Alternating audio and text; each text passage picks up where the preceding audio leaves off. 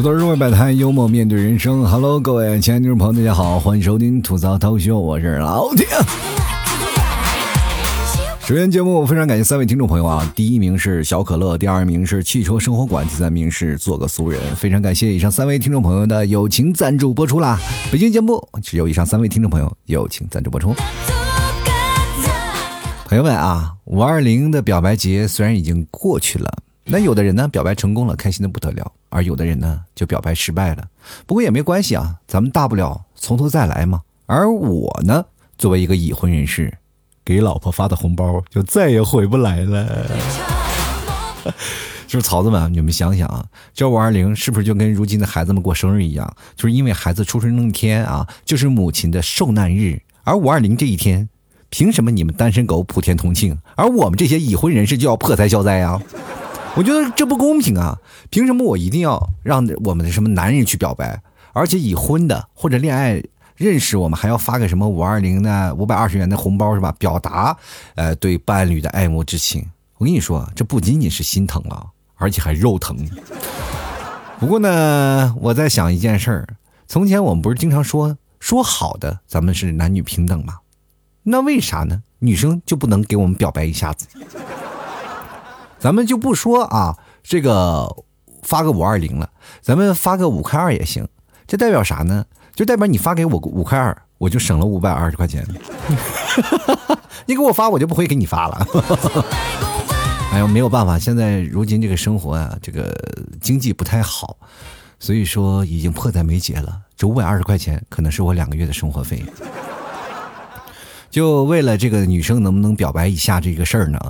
我跟你们替嫂呀，就展开了激烈的讨论。最后通过我的三寸不烂之舌，你们替嫂终于低头了。她对我表白了，说了句“老公，我爱你”。当时听完这句话，我心都快碎了。因为当他说完这个话的时候呢，我就看到我钱包里又少了一千三百四十一块钱。我操！这个女人能不能套路少一点？咱们真诚稍微多一点。爱我你就抱抱我，千万不要抱我的钱包，好不好？朋友们，你去想想，一千三百多块钱。我足足要了一个月的饭，一个我爱你全搭进去了。就是各位曹子们，能不能给我一个机会啊，让我对你们说句我爱你哦？是吧？以后谁给我搭讪，我就说我爱你。嗯，其实这两天我也收到了好多人的表白反馈啊，这个有一部分朋友说是表白失败了。然后表白失败了吧？你说你就表白失败了，你沮丧一点嘛？他还欠欠的跟我啊，还很开心啊！我我我表白失败了，还很兴奋说老弟我表白失败了。就是我当时就非常疑惑，你说表白失败了，不是就是一件很伤心的事情吗？怎么表现出那么兴奋？是不是这就跟你提前预料好的一样是吧？就是我告诉你啊，这是一种怂的表现，明白吗？一般人勇往直前的人，就是失败了，我们还会再上。但是你很怂的表现，就是你给自己的预期降得很低，明白吗？就是我在表白之前，我就知道我肯定会失败，我铁定会失败。所以说，你自己预想的就是肯定会失败。别人失败了吗？那是痛苦啊，然后大不了再从头再来，是不是？你呢，则会安慰自己说：“哎呀，我失败了，是失败是什么呢？失败就是成功之母嘛。爱情没有了，至少。”是不是还能感受一点母爱啊？其实五二零呢，就比如说像你有五百二十块钱的预算，你怎么办呢？比如说我们可以发发红包去买礼物。那如果表白失败了呢？那就是人财两空嘛，对吧？其实我觉得发红包还好，如果你把钱用来买礼物，然后你就会发现有一些事儿啊，就是比如说你用钱买礼物，对方不接受了。这个时候你就很痛苦。我一个朋友就是为了给他的这个喜欢的人表白，你说你送什么礼物不好？你送卫生巾。现在他表白失败了，每天对着那那一堆卫生巾发愁，这该是怎么办呢？我是送出去还是不送出去？这我突然想到了，我说你这脑回路有点深啊，就为什么会囤这个？他说这个东西可难卖了。可贵了，你是不知道。然后我觉得很多的女生现在都很开放，说送这个东西他们会觉得我很贴心。你说，而且是在她痛苦的时候，我说你送碗粥都比送这个强。因为五二零嘛，就是说来啊，不过你去想想，说来也奇怪，五二零这天本来应该是晴空万里吧，是吧？小伙们表白完，然后拉着恋人的手，走在热闹的人群当中来回穿梭，对不对？可谁曾想，天公不作美，好多地方都是电闪雷鸣、倾盆大雨的。其实那些呢。呃，心怀浪漫的人，其实肯定还在想，对不对？哎呀，你看看我们的爱情，连老天爷都感动流泪了呢。就如果这个时候你把麦克风交给雷公电母，他们肯定擦一下额头的汗，说：“哎呀妈呀，发誓的人太多了，这有点批不过来呀，我这。” 其实说起五二零这天啊，这个雷公电母在上上天上就批人嘛，就而我们就在网上批斗。你说这两天会发生很多的有意思的事儿，比如说娱乐圈都有好多，比如那前两天小猪啊，在五二零这天就开始又表白了，是吧？写了曾经跟他的这个前任的各种各种有意思的事儿啊，当时一时激起千层浪啊，众说纷纭啊，有的加油鼓劲儿的，也有吐槽渣男的，就是没有在那好好看文章的。六千字的文章，你能不能好好看看？好歹也是个相当于小论文吧。当然了，我们按照学术的角度去探讨一下啊，还别说真有那种闲的蛋疼的人，真去拿去当学术的去看了，是吧？就他拿着文章去查重去了。你也知道，我们在上学的时候啊，大学论文肯定是有一招是必须要过了那个查重啊，要去过查重。结果那天，呃，罗志祥那个查重重复率呢，达高达了百分之六十二。我真没想到，现在表白都需要抄了吗？恋爱能作弊呀，朋友们！以后我真的呼吁一下啊，就好多的，包括老替子、曹子们，你们现在好多单身的也不要着急，我们现在一起呼吁一下，让那些专家们多写一些关于爱情的论文啊。这个时候呢，你没准儿，哎，这个论文发表成功了以后，还能清理一下我们国家的光棍库存。哎，大家疯狂的抄啊，抄完了就可以了。是吧？然后抄完了以后，我们就可以哇哇哇，我们就表白了。现在好多人表白就是很难说。前两天有好多的朋友跟我说：“老 T，我该怎么表白？”我跟你说，如果你要实在是不知道怎么表白，你要问我的话，朋友收费。如果我收费呢，其实相对来说比较低廉嘛。你给我十块二十块，我乐得屁颠屁颠的。但是我觉得你这个事情，你给我收费了，然后你达到了，还不一定能达到你相应的预期嘛。你说你可能你去啊表白了。结果对方还是不够接受，你过来还埋怨我说老提你埋怨。其实我觉得这件事情闹得我们两个人都不开心。与其这样，你不如把那五百二十块钱的预算呢，把它留下来啊。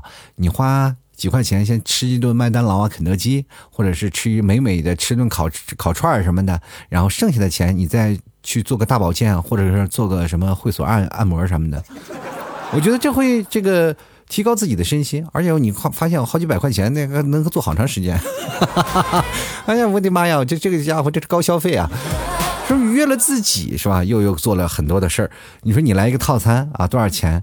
开心不得了。而且你可以，如果你说你颈椎不好，可以做个按摩，天天找一个老大爷，然后你充上五百块钱是吧？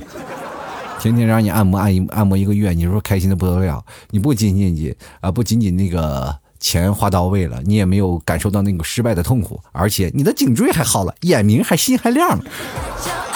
其实各位朋友，我们首先要做到自知之明嘛。你跟人表白，其实女孩的人际关系大概分为两种嘛，就是有的是可以。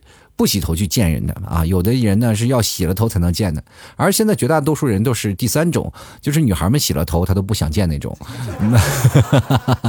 朋友们，不要是在乎这些东西，是不是？我们总是要换种思维思想啊，或者会换种这个思路去想一件事儿。谈恋爱真的好吗？不一定真真的好。你表白就真的是觉得你自己不怂吗？也不一定。有很多人觉得自己单身起来也是挺快活的，是吧？我们换种思路就很有意思。就比如说小的时候我在那里。是吧？我挺害怕打针，打针呢就总感觉害怕。然后我爸就跟我旁边说安慰，说没事儿，儿子，打针怕什么呀？你打针的时候，你好好想想我打你的时候，哎，是不是不疼了？我当时一想啊，是是不疼了啊。但是你当时心想，那不是一个概念，一个针扎进去和拿棍子打上去完全是不太一样的，是吧？毕竟是像我爸打我的时候和这个护士打我基本都是一样。护士打针呢，也我也哭，是吧？我爸打我，我肯定也得哭，是吧？这。到了本质的结果是没有一样。我当时我爸那个思路就幻想特别快，当时就想，哎呀，这个这个招不行啊，这哭的更厉害了。然后就想，哎呀，儿子，你这样子吧，你看啊，那个护士姐姐就拿那个棉签啊，那是酒精啊，酒精是高度酒精，比你爸喝那个草原白酒啊，那个六十八度的还要高啊。我跟你说，这玩意儿一擦你屁股，你屁股马上就醉啊。当时我就想，哎，真的吗？你看爸那时候喝酒回到家里，你看。醉的时候不省人事，你叫我起床，我我从来起不来吧？对，就这样。我跟你说，你还小，你用这个棉签然后先先把你屁股醉了，就根本不疼。当时那护士也笑了啊，不行，当时给我屁股上咔咔一顿猛猛擦，就是那为了安慰我，那护士费了三根酒千棉签啊，就是怕我喝不醉，知道吗？啊，不是怕我怕我屁股喝不醉，然后打完了。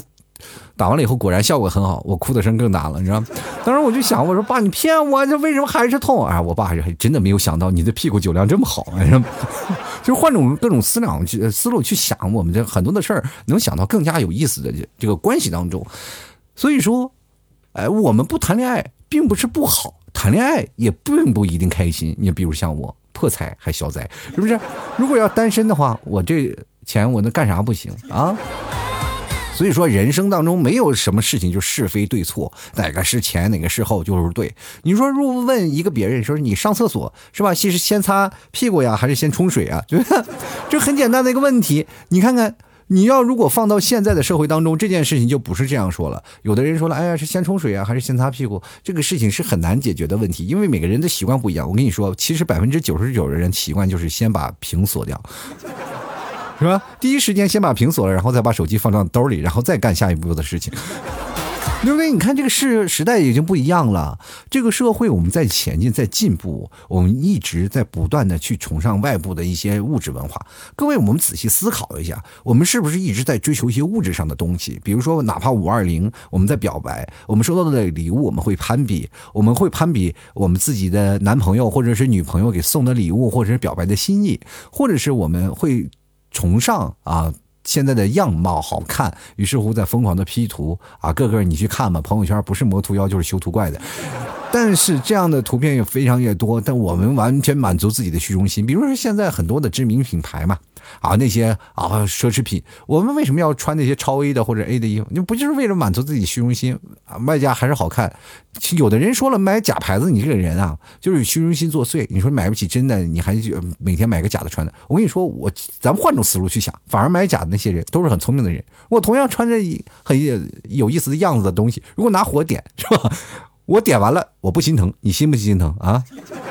对吧？真假只在一念之间。我跟你讲，就没有说只要你穿的假的在身上，你很自信，它就是真的。只不过人家有个品牌权，对吧？这个受伤的这个总是那些渠道商，跟你一点关系没有。你穿在身上，只要你自信，它就是真的，对不对？你不能，你换种角度去想，你不要去老是在乎别人那些思维。我们所以说，现在很多的人就活在物质当中，很少有人发自内心的去享受一些精神上的东西。我们有的没有开始考虑过自己从哪来啊？从哪生是吧？我们有的。时候真的静一静，来感受自己的精神文明。如果当你精神达到一定阶段了，你可能就会开发出人类不能开发的东西，比如说特异功能 啊，哈对不对？你说你要有特异功能了，瞬间安静心是吧？想揍谁揍谁，开句玩笑。当然你可以造福社会，另一点可以造福自己。我们社会是肯定是要进步的啊！你去想想，现在的人类现在还是在三维的世界，当你真的要进入四维的世界，我们肯定是要进行自我进化的。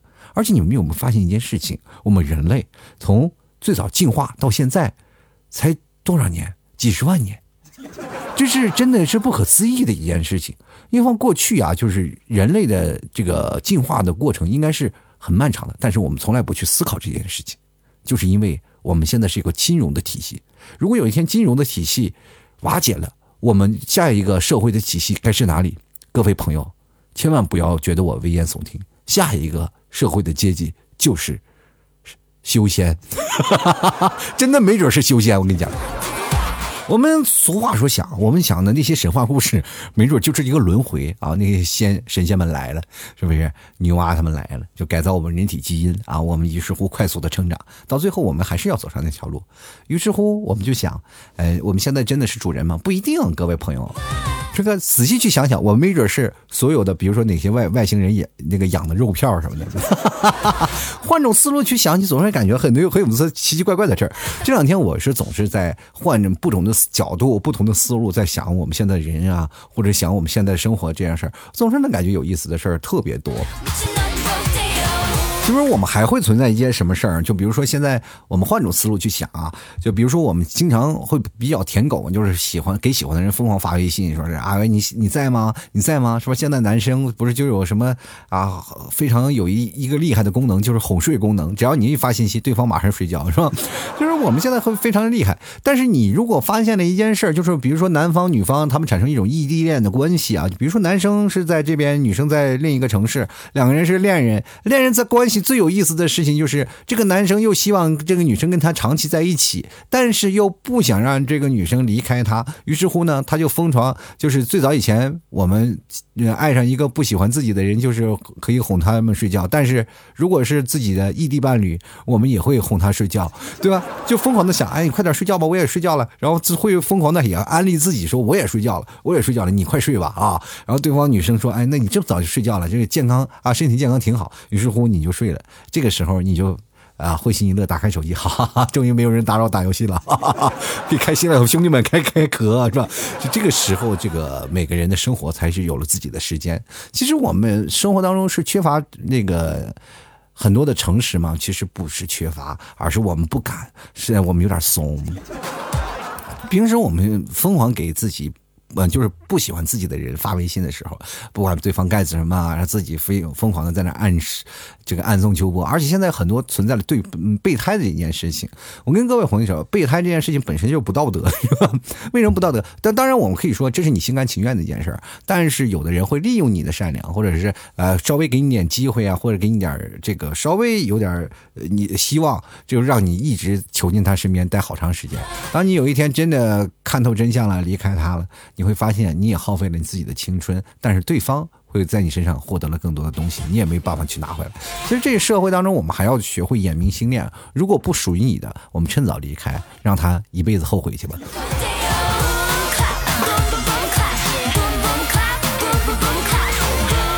但是反过来想啊，如果你对一个你喜欢的人，比如说你就是一个备胎，但是换另一种角度去想。如果你妈在你的这个，或者你爸爸在你们的这你的这个角度上，他可能也是你的备胎，就是？就是我们不是说这个角度，就是他们那个。备胎的样式啊，就备胎的那个角度是差不多一样的。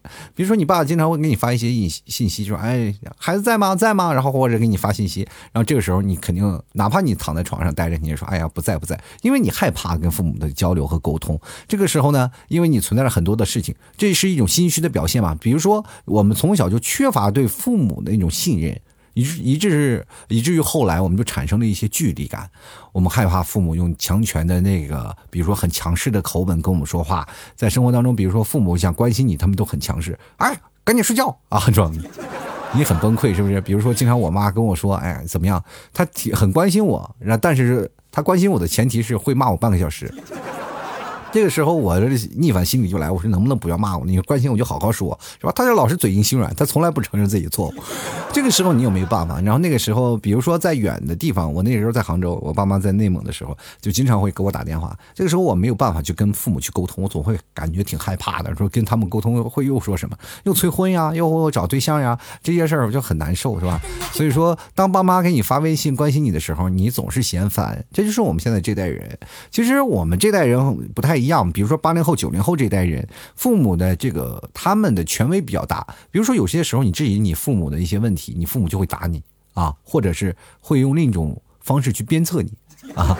对不对？他们总是会想，哎，你这个孩子，你就挑战我的权威了。于是乎，你的父母他们就会有一些别的想法。这你懂吗？这是八零后、九零后的父母。但是如果说现在是零零后啊，或者是一零后的父母，他们又会不一样，因为你会发现他们相处的方式会比较逗逼一点。因为这个时时候，他们会相对来说，呃，因为时代前进了嘛。有些时候，我就特别羡慕那些会跟爸爸一起打王者荣耀的人。我感觉他们很幸福，对吧？你看我跟我爸除了喝酒，要不然就划拳，你没有别的办法。你看你我父母就是有的时候他们给我拿起手机放到我面前，我就很惆怅，我特特别害怕，因为我要给他设置或者是清理垃圾。你还记得吗？我们在过去的时候还没有现在智能手机，刚出蓝屏手机的时候，爸妈就在那里打麻将，我在那里疯狂的在那不停的发信息，而且我手上至少有七个到八个手机让我群发短信。我那时候刚回去，那什么都知道，什么都懂，但是所有人都不知道。而且群发短信的时候，我还不能重复。我说啊，你别老发一条，大家重重复发都知道了。你多换几条信息，我还要储备七八条信息，我累不累我？那所以说那个时候就没有办法啊。然后父母的强权我没有办法，对不对？呃，你我换种角度去想，如果用另一种角度，我们在跟父母同一时代，能够相同的爱，有相同的爱好，其实是件很幸福的事儿。知道吗？其实八零后、九零后这一代就已经有严重的一种代沟了，对不对？这个代沟就比较深，我们又没有办法去填补这个沟壑，于是乎我们就很难去接受在遥远的父母给我发来的信息，知道吧？其实有些人就说了，你为什么对你父母那么差？父母给你发信息，然后还一直求着你发信息一样，你这这个人就不孝。其实不是不孝，是我们真的不懂得怎么尽孝。但是我们心里也去想。报喜不报忧嘛，现在年轻人就想跟自己父母报些喜，但是现实生活当中确实特落魄。对吧？别人比如说在吃方便面的，对吧？别人正吃方便面的，对于我们来说，哎，这吃方便面，哎呀，这家伙今年过年是不是 吃这么好的东西？谁都有落魄的时候，但是落魄的时候都不愿意告诉自己的父母，是吧？这是希望让自己父母觉得自己还是很安心的。如果你自己落魄了，你父母会说。在外头受这么苦，赶紧回来吧。说我们不愿意看到，因为我们也不愿寄人篱下。而且有的时候我们特别不理解父母，就是现在年轻人好多，我们可能会觉得父母做一些事情会让我们丢人。你们知道这件事是吗？对吧？就好多人会经历过这样的事儿，就是比如说爸妈寄的东西到你公司里，你会觉得很没有面子啊。说哎，这个村里呢，就感觉我现在很，比如说有的人是村里来的，然后父母寄东西给他，他就会很崩溃。呃，我们公司公司有同事啊，就是他爸妈给他寄了很多土特产。寄了土特产，然后寄过去以后，他就觉得自己很没有面子，然后给大妈打电话大发雷霆。我就觉得你你这个人有什么可说的呢？就是他总是感觉啊自己在这个大城市有优越感。我跟各位朋友千万不要忘本，父母给你你邮过来的东西，恰恰是你值得炫耀的资本，知道吗？就比如说我妈从这个内蒙给我邮过来的这个这个羊肉啊，这或者是还有这个牛肉干什么的，我都把它藏起来，我根本不往外展。我并不是觉得丢人啊，我是怕他们吃没了。我多抠啊！这么好东西我不自己吃，对不对？但是有的人呢就是不一样，就是害怕这个父母丢了一些土特产呀，或者拿一些东西。啊，就觉得这父母丢人。我觉得这个事情啊，不管父母到哪里，他都是你的父母。这件事情是无可厚非的。首先，我们要明白一点，我们不回短信是有两种人啊。就是第一种人呢，就是我们特别害怕，害怕父母担心，而且我们有些时候无法去正确的去理解，或者是无法用一个合适的方式跟父母去沟通、去交流。这是第一种。第二种就是嫌弃父母，就觉得我在大城市见过太多东西了，父母有点村儿，然后这个时候他们无法跟上我的步伐，跟他们聊也他们也听不懂。所以说，压根就不跟他们聊。我现在还抓紧时间找个女朋友得了吧，对吧？所以这种两个两种人是本质的区别，对吧？所以说，各位朋友，你要明确分析好这一点。所以俗话说呀，现在有的人就经常会怎么说呢？就比如说爸妈给你发视频或者打电话的一个时机可能不太好吧，可能会耽误你打游戏了嘛。这个时候你就觉得爸妈很烦，然后发自内心的觉得，哎，我小的时候你管我，现在还管我，内心里所有的以前的阴暗面全都出来了。然后这个时候呢，你再跟你的父母去把所有的怨恨放到你父母身上。比如我有个朋友啊，那我们一起去开黑嘛，五黑在那打游戏呢，然后他爸妈给他发了个视频，然后他他发了个视频嘛，他就不想接，然后就挂，然后他爸妈就是一直打，因为他老他爸妈那心想就是挺害怕的，这孩子是。不是出什么事儿了，是吧？其实你也想想，你们家孩子长那么安全，走在马路上真的拿手机照自己的脸，生人勿近三百米，然后远处一看就是个鬼，你知道吗？所以说这个时候呢，他只要拿手机照自己脸，完全是生人勿近的。你放心，你儿子绝对是安全人，是吧？到现在他为什么单身？你说你把他生成这样，他能不单身吗？这个时候呢，给他打电话呢，这害怕的孩子有什么事儿啊？然后这又一会儿发短信啊，让他短信一直弹，我说我们也觉得烦，我说行不行？你到底怎么回事儿？是不是？然后赶紧打电话把问题解决了，然后他就，呃，那些孩子也挺傻的，挺憨的，是吧？拿起电话，不要再打电话了，我在忙啊，是吧？其实大家都知道他在打游戏，他会觉得在人生当中很很没面子，没有办法跟这件事情说啊，他就很发很崩溃。比如说我在平时发微信的时候，我就跟他们处理方式不一样。比如说我在打游戏，我爸妈来电话了，然后我肯定要接起来，我跟他说：“爸妈，我在上厕所哈，给我点时间，我待会儿回给你。”然后挂了第一件事情，我还是要把游戏打完啊。当然这个事情你得看什么事情处理的什么问题，比如说有些时候这个打游戏。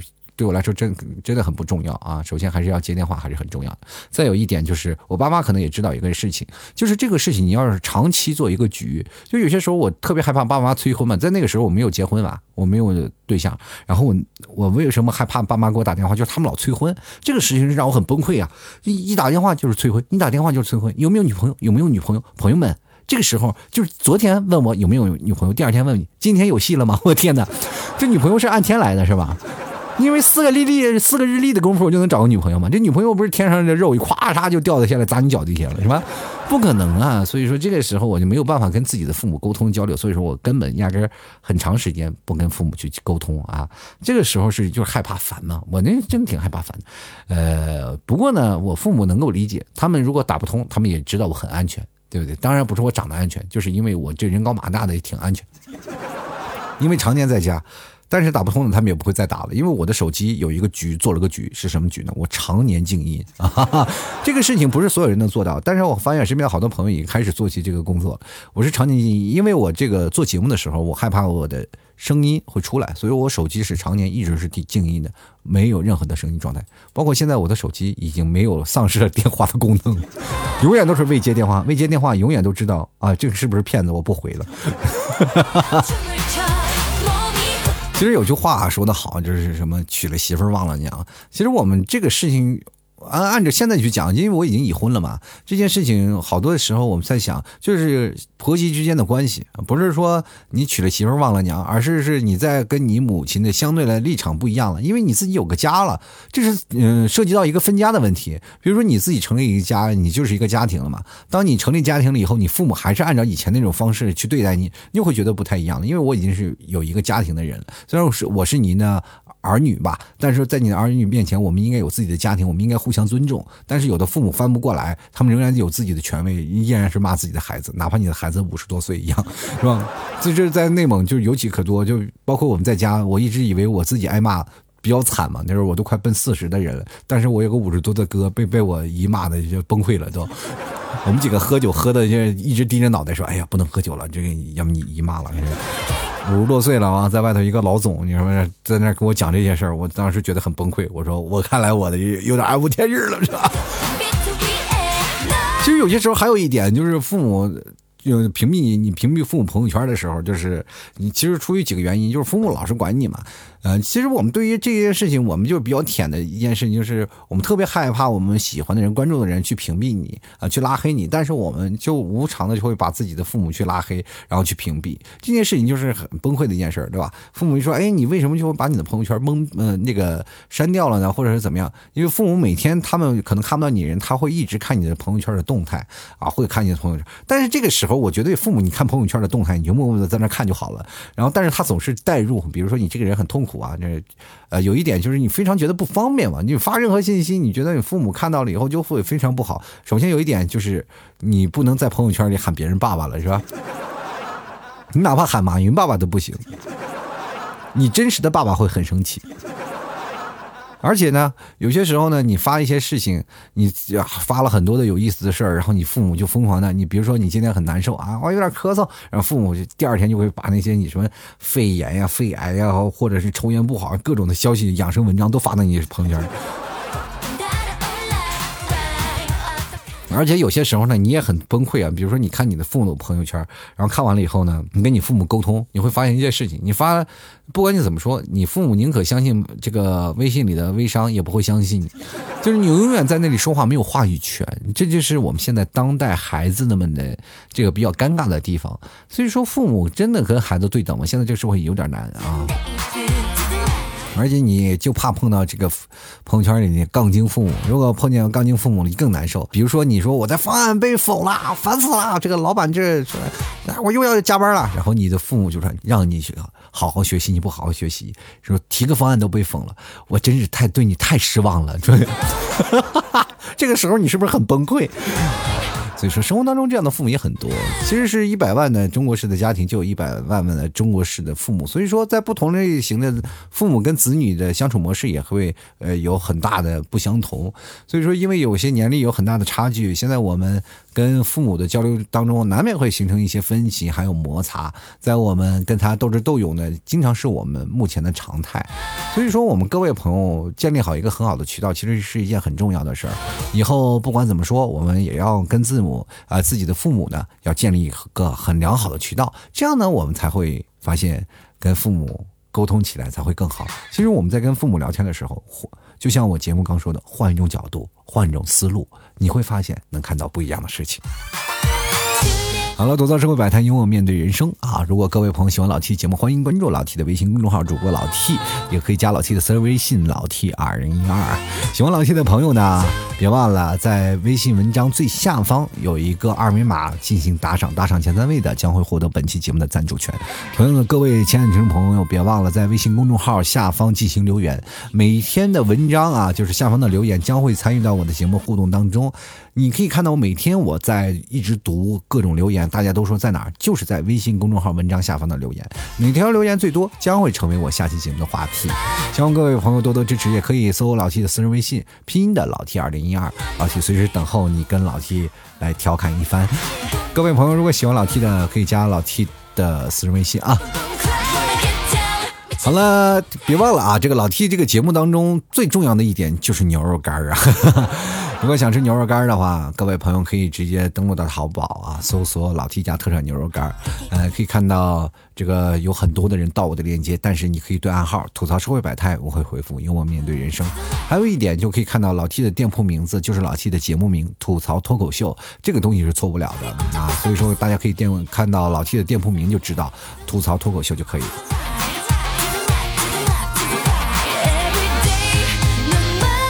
老 T 家乡的这个牛肉干是非常的保质保量，而且是百分之百的纯牛肉，而且这个杀法也是用这个清真的这个做法去做的啊，就是在屠宰的过程当中是非常的注重于流程，而且呢非常的干净啊，非常的讲究啊，而且这些牛肉呢，呃，在草原上放牧的牛跟在家里的饲养的牛是完全不一样的，就是肉的结构组织都是不太一样的，所以说各位朋友吃起来会很有味道，而且很有嚼劲儿。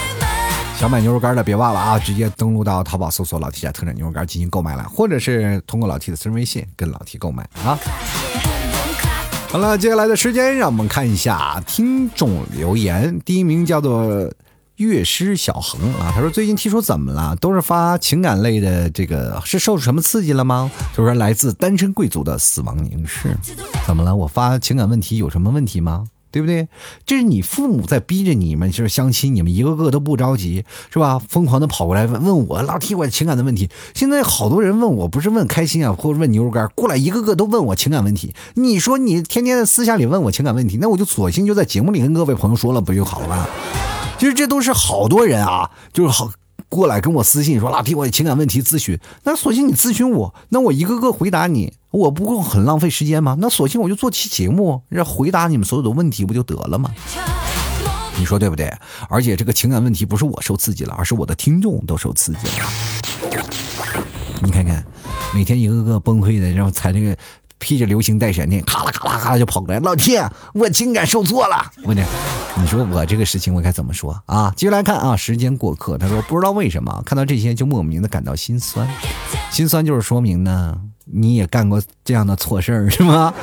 要不然干过错事儿都不心酸，就是哦，我我跟他们不一样。接着你说心酸了，就是哎呀，我原来干过这样的事儿。你来看看长江战神啊，他说我就不明白了，有的人非要回信息干嘛？不回难道手痒了吗？不回就不行了吗？呀，你想想啊，本来有人给你发信息啊，就是要打扰你，你偏偏自己入陷阱，这不一样啊，这不一样啊！如果不回信息，可能一辈子都脱不了单子啊！像你这种脱了单的人，就没有权利在这指责任何要脱单的人，你知道吗？在一个迫切想要脱单的人，如果他喜欢的人给他发条信息，他会迫不及待，一晚上睡不着觉，你知道吗？我我经历过这个，就是年少的时候，人生经历过几个阶段嘛。比如说你在最年轻的时候，呃，青春期啊，青春期的这段时间，你喜欢一个人，他给你发条信息，你会一晚上都不睡觉，你会开心的要死，对不对？虽然说对方跟他说，哎，今天你捡你的书掉了，在我手里啊。但是呢，这样的事情也不影响他对自己的想法，最后总总感觉，哎呀，这只是一个开始，这是一个开始，我就有他的信息了，是吧？我有他的电话号码了，那就是从一个暗恋变成明恋了。人生当中有很多这样的事儿。先来看看啊，这个 ZLL，他说，嗯，现在的人呢，那现在年轻的男女都是对父母特呃关心的特别少。自己在十七岁在外面，爸妈每次给我打电话都是会按会聊很久，呃，但是呢，每次都是爸妈让我挂电话，说他们要看电视剧了。老天，你说我是亲生的吗？绝对是亲生的啊，绝对是亲生的。但是你没有电视剧亲啊，就是这样一个道理。其实父母也经常看电视嘛，他会觉得有意思。像我爸妈他们看电视也会经常跟我说：“哎，我要看电视了，你别你别走了，我你别不聊了，我走了。”所以我觉得这件事也挺好的，他们有他们的时间，你有你的时间，然后两个人可以真的相处的很久，对吧？你而且是十七岁在外面，你去想想我十七岁在外面的时候，给父母打电话都那时候都是很长时间才打一个电话，那个时候我们还用插卡的 IC 卡电话，你知道吗？啊，最早以前还是到那个校务部门口那个 接个电话，啊。你电话，我他跑下去，喂喂喂，再聊半天，然后后面还有人催你，快点快点挂了，快点挂了，该我们了啊！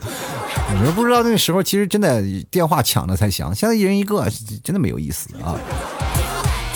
进来看君啊，他说了，现在的人的通病啊，父母说多一点就嫌啰嗦，而对喜欢的人就一顿舔。哎呀，反正呢，我是不会这样回我爸妈的信息，但是呢，没有什么的事儿，我不会爱主动给我爸妈发微信，不知道怎么回事啊。其实我也很少主动给我爸妈发微信，就是总感觉这发微信呢，就好多事儿呢，就没有办法说出口。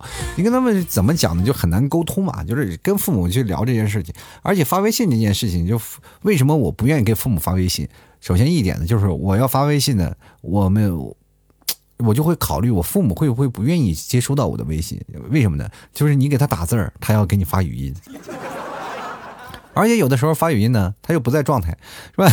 呃，周围比如说比较的人多，但这时候不回你信息，他是不是很尴尬？于是乎，他就坐那里回信息。你要知道，让你父母回一条信息，跟你跟他回到一信息，这个时间点是不一样的。比如说，你回他一条信息用一几十秒的时间，他回你一条信息用五分钟。要考虑写字怎么样啊？还要会问旁边的人，哎，这个字怎么写？这么他们都是手写打字能不能原谅体谅体谅他们，对吧？如果这个时候我，比如说跟我爸妈，呃，说一些事儿去呢，往往就是在传达一些事儿，就是比如说啊，这个快递我拿了，我妈会说好啊。比如说妈，你拿下快递，然后回来的时候拿下快递，好。然后说快递单号是这个多少？他说他就会我妈只打三个字发过来，是吧？就你这样的方式，你跟父母的在沟通的方式。才好，对吧？呃，而且我们现在年轻人也很不愿意去接收语音嘛，就是我们在接收语音的时候就感觉很崩溃。所以说，要不然有时候打电话，要是发微信的时候，就是传达一些东西，对吧？比如说我跟我妈近几年，近这个一年的时间嘛，我看看我们微信的聊天记录，多数都是什么快递柜的这个复制信息什么的，要不然就是我我给我妈拍的照片，然后传给我妈。更多的时候就是打电话嘛，或者语音通话。所以说，各位朋友，这个现在社会其实进步了，我们发微信少了，就并不代表我们就不孝顺，而是另一种方式表达着对父母的孝顺。你说你跟你父母聊微信，不是让你父母觉得很痛苦吗？对吧？实际上，真的也就是，比如说年龄太跨度太大的父母，他们给你发微信真的很痛苦啊。先来看看周瑜子提啊，他说我从小是放养长大的，体验不到爸妈这种关怀。不过从小时候呢，他们就叫我全名吓唬我，到我现在呢，凶起来就喊我爸全名。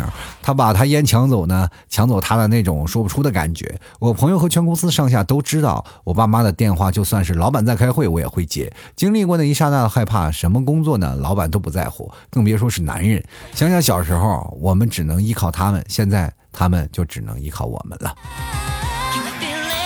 其实说实话呢，你现在就是开始管着爸妈了，对不对？就是从小这爸妈管你，现在你开始管妈妈了。其实我们现在这一代社会当中的人，生活当中方式不太一样了，对待父母的感情也不太一样。尤其是看到父母一天天老去，我们应该特别害怕接父母的电话。其实真的有些时候挺害怕，那一刹那就是接到父母的电话，我总感觉就有种不好的消息。但是每次传来都是一个比较温暖的画面，然后心里提的石头就放下来。不知道这个感觉是从哪个时候开始，就是因为这个时候我也感觉到自己老了。有些时候呢，我妈老是用一种教育的口吻跟我说：“哎，你不要抽烟了啊，你你不要熬夜了。”我说我要要做节目，你这样的话，你死死了怎么办？是吧？我 就老是说这些话。我说我就觉得，哎，这个事情不是应该我在担心你的吗？所以说这个事情会变成互相担心啊。这个时候，呃，当你妈骂你的时候，你总感觉自己还小，但是幡然醒悟，哇，我已经快奔四了。其实这个人生它就是一个经历的过程，只要父母还常在啊，我们就能感受到那种感觉，那种感觉。俗话说父母在不远游，但是现在每个孩子为了生活都不得不远游。其实我们追求都是物质上的东西，我们为了生活在不断的在社会当中不停的奔波。可是呢，我们。真的很想陪在父母的身边，但是确实代沟太大了。他们有他们的生活，而且我们也应该有我们的生活。只是在两者调剂之间，应该如何去抉择？这只是我们当代年轻人应该去好好去考想的和去思考的一个问题。先来看看 Y Y 啊，他说老 T 啊是这样的，在吗在吗在吗？我回消息是秒回，你问我你回我消息是轮回。这轮回，我想问一下，就是意思是得下辈子了是吧？那既然下辈子了，你还问他在不在不在吗？什么意思？是在等他下辈子给你传个短信说我在啊？你又不怕他吓死你？再说了，就是喝了孟婆汤，你也不记得你曾经发过在吗在吗在吗？啊，接下来看看修普洛斯啊，他说男生啊要记住自尊，别做舔狗，要加强，要相信啊，强扭的瓜是真的不甜，甜到最后。始终啊是一无所有，与其在一个不喜欢的人身上浪费时间，真的不如多陪陪父母，说不定呢给你介绍个姑娘更适合你呢。哎呀，这个事情好像是父母介绍的姑娘确实是挺适合你，但是呢你得要咬牙跺脚，下定决心啊，你要看破红尘。有些时候呢，这个父母给你介绍的姑娘并不是适合你，而是适合你的家庭。啊，而且你呢，在这个时候呢，你也没有什么抉择的事情，呃，当然了，做舔呢也并不是一无是处嘛。有的人真的能舔到爱情呢，舔到爱情是什么样的感觉？我跟各位朋友讲，就是有的人做到极致，你要舔就舔到极致，不要老是觉得你自尊是个什么东西。舔，有的人舔的就是一点自尊没有，舔到什么程度呢？就把这个女生啊，就舔到到最后了，这个男生离开了，这个女生都不会生活了。他感觉是个残疾啊，这个时候他离不开你，哎，这个时候他会做什么事儿，他都会想到你。人呢，你要要不然你要让一个女生就天天离不开你，要不然就是让她天天想着你，是吧？这多数于是来自于女生喜欢一个男生嘛。然后如果让一个女生天天想你，多数是男生经常出现在她的生活当中嘛。还有一种就是让这个女生恨你，但是多数都是天天去折磨这个女生嘛，对吧？最重要的。一点就是他经常会出现你的生活当中啊，你一定要经常刷存在感。但是若即若离的关系，就会让你的感情越来越淡。然后你舔的适中，一直长势，不敢冒进，也不怕伤了，也怕伤了自己。这样的事情，你肯定是伤人伤己。跟你讲，名字好难取啊。他说：“T 哥，能不能聊聊孤独吗？感觉自己。”很孤独啊，在外地待久了没踏实的感觉。哎，孤独，讲孤独，我们谁没孤独过？现在这个年轻人谁不孤独啊？谁不是就是一下了班就住到那个不到八平米或七平米的小房子里，在那儿自己。抱着被子取暖啊！哪个人没有经历过自己在家里啃方便面，然后连个电视都没有，只能看手机的一个过过程，对吧？想要玩电脑，自己还没有钱买，那个孤独感是每个人都要经历的一个事情。人越长大越孤单，孤单，对不对？你你只要长大了，你就会发现你会孤单。首先，你的朋友会离你而去，你的朋友会有自己的家人，自己的啊他们的家庭，或者是你的。最好的那些什么闺蜜啊，她们也有自己的生活时间。你的爸妈也有他们的生活，比如说跳广场舞，你去了，你也会打扰打扰他们的时间。你的姐姐兄弟姐妹，他们有各自的家庭，对不对？这个社会当中，谁不烦小舅子呀？对吧？所以说这个时候，你会想，你说与其遭人烦，不如自己享受孤独。其实人生当中，孤独是一种。可以让我们自我去反省或去享受的一个时间。我们不知道各位啊，在自己难受、孤独一个人的时候会想什么。有些时候，我觉得真的各位可以盘盘腿然后看看天花板，自己琢磨一下自己是从哪儿来的，没准真的修仙了怎么样？先来看啊，袁浅啊，他说最近发现你公众号全是关于感情，那确实我也发现最近好多人给我发一些信息也全是感情。如果有一天你们全发逗逼的，我也不可能会老在这发一些感情的问题了。然后继续来看看做个俗人，他说：“哎呀妈呀，像我这么有魅力的，每次发给我喜欢的女生消息，分分钟就能骗她干嘛什么的，这个做些什么不道德的事儿，不用多说什么啊，一句话在吗？他就马不停蹄的回复我了，然后他就直接上床睡觉了。不过这个时候我知道啊，我已经在床上等我了，但是我知道男孩子在外面要保护好自己，不能让女生得逞。你就是那个天天哄女孩上床的人吧？真好啊，加油啊！你要努力啊！